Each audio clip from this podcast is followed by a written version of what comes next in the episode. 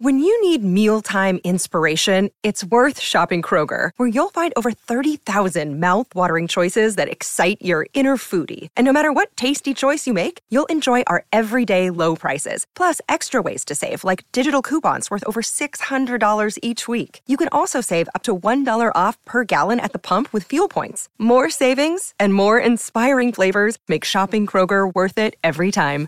Kroger, fresh for everyone. Fuel restrictions apply. Hello and happy Halloween. Welcome back to 365 Days with mxmtoon. I'm Maya, a singer, songwriter, video maker, an Oakland native. I'm also a huge history nerd. I love untold stories, gross facts, hidden secrets, anything weird, dark, and funky from the past. So each day I'm going to share some of my favorite deep cuts with you. So let's dig into today's stories. It's 365 with mxmtoon. New facts every day, so don't leave too soon. I'm gonna teach you stuff, no, it won't be tough. Gonna go a year till you've had enough. It's 365. Today, in 1517, priest and scholar Martin Luther nailed his legendary 95 Thesis to the door of the church at the Wittenberg in Germany. Or at least, that's how history tells it. If you want to know what I mean, buckle up and listen on. The nailing of the 95 Theses is known around the world as the act that began the Reformation, or the split between the Catholic and the Protestant churches. But how did that happen with a guy nailing some notes to a door? Let's reverse. Martin Luther was a jack of many trades. He was a professor of theology, a priest, a composer, and an Augustinian monk. He became a priest in 1507, but he quickly grew disenchanted with the Roman Catholic Church. He thought that the church had become thoroughly corrupt. In particular, he found the practice of papal indulgences despicable and fraught. Basically, indulgences meant that people could pay for the forgiveness of their sins, or at least that was what the church said. In modern times, we might call that a scam, or at the very least, playing fast and loose with God's good graces. In reality, the church sold indulgences for the reason most people sell anything to make money. They also sold them to repay individual debts. A priest named Johann Tetzel was traveling the world fundraising to build a new St. Peter's Basilica in Rome. How was he raising the money? The selling of indulgences. Even though the practice had already been outlawed in Wittenberg, people traveled from the city to see Tetzel and purchase the indulgences, and then returned to Wittenberg telling Luther that their sins had been forgiven and they no longer needed to repent. Luther got super fed up at this point, and he channeled his frustration into writing the 95 Theses, or Disputation on the Power and Efficacy of Indulgences. The theses began with Luther's belief that a soul's entire life should be one of repentance, went into an explanation of repentance and penance, and talked about how he believed the Pope was not the arbiter of who could or could not repent. He also took issue with the idea that people's living relatives could purchase indulgences for their sins while they were in purgatory, saying that the dead were free of their pasts and weren't in communion with the living. Overall, Luther believed that people repented through faith, not deeds, and especially not deeds that became translated into paying the church with hard earned money. As the tale goes, Luther nailed his theses to the door of the church at Wittenberg, and they spread like wildfire. People copied and translated them, leading to a revolution in Christian belief and the individual relationship to the church. A few years later, in 1520, the then Pope, Leo X, demanded that Martin Luther renounce his stated beliefs. When he refused, he was excommunicated and condemned as an outlaw by the Holy Roman Empire.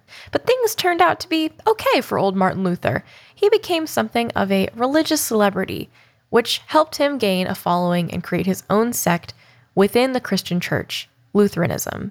Today, there's actually significant debate over whether the dramatic act of walking across the town with a hammer and nails actually happened in the way it's been mythologized for centuries. The door that Luther nailed the theses to was actually a common placement for community announcements for the university. So, under some interpretations, it's more like going to the co op and posting a roommate notice on the bulletin board. Some historians believe that these theses were never actually even posted in public at all, and the story developed as a way to dramatically interpret the ways that Luther's theses spread through the European continent. There's some credence to this theory, though. There's no record of the story for 30 years after it supposedly happened, and Luther himself never mentioned it in his writing, which included 30 pamphlets as well as a biblical translation. The first discussion of this interpretation of the story came from Luther's friend, Philip Melanchthon, another professor at the University of Wittenberg.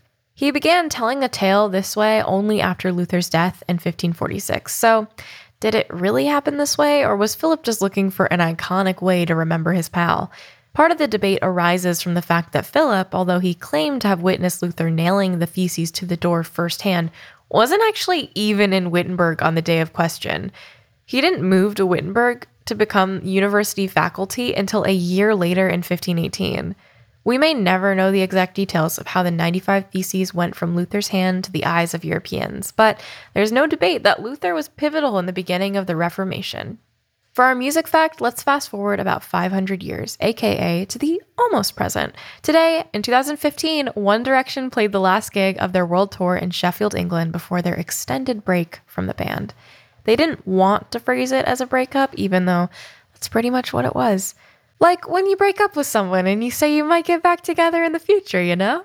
Band members wanted to put focus on each pursuing their individual projects. Also, kind of like a breakup, when you start doing everything alone instead of together. Since being formed on the TV show The X Factor in 2010, the band had been together for five years, four months, two weeks, and a couple days. They had five albums and had gone on four world tours.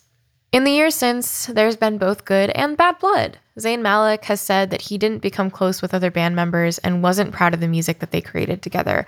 On the other hand, Harry Styles and Louis Tomlinson had vaguely spoken of possible reunion. Though some fans were hoping for a special release for the band's 10 year anniversary this July, all they got was a heartwarming Instagram post from Styles. Better than nothing, I guess. And now, for our final segment of the day, I'm going to be going into my own photo archives to see what I was up to on a Halloween in my life. So, last year on October 31st, 2019, I played a show on Halloween. It was my hometown show for the Masquerade Tour in San Francisco at the Great American Music Hall, which is one of the most historic venues in the Bay Area. And I wanted to talk about it because it was so much fun. And I was really nervous for the Halloween show because um, it was my hometown show. So a lot of my family, my old teachers, my friends were coming.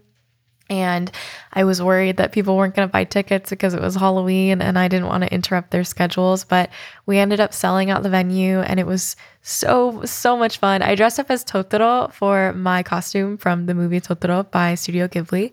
And it's one of my favorite characters. And so I wore a onesie. And at that point, too, the barbecue sauce meme, you know, the one for prom dress. Yeah, that one it was still going off. So I made a shirt and I wrote barbecue sauce on it. And so during prom dress, which is the last song that we perform during the whole night, um, I like took off my shirt. I like revealed from my Totoro onesie that I was wearing the barbecue sauce shirt underneath. And it was a moment. It was really fun. And everybody came dressed up in their costumes too. So it was so much fun. And, you know, I would totally play a Halloween show again.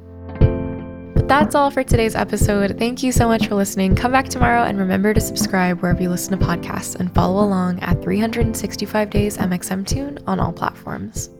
It's 365 with mxmtoon.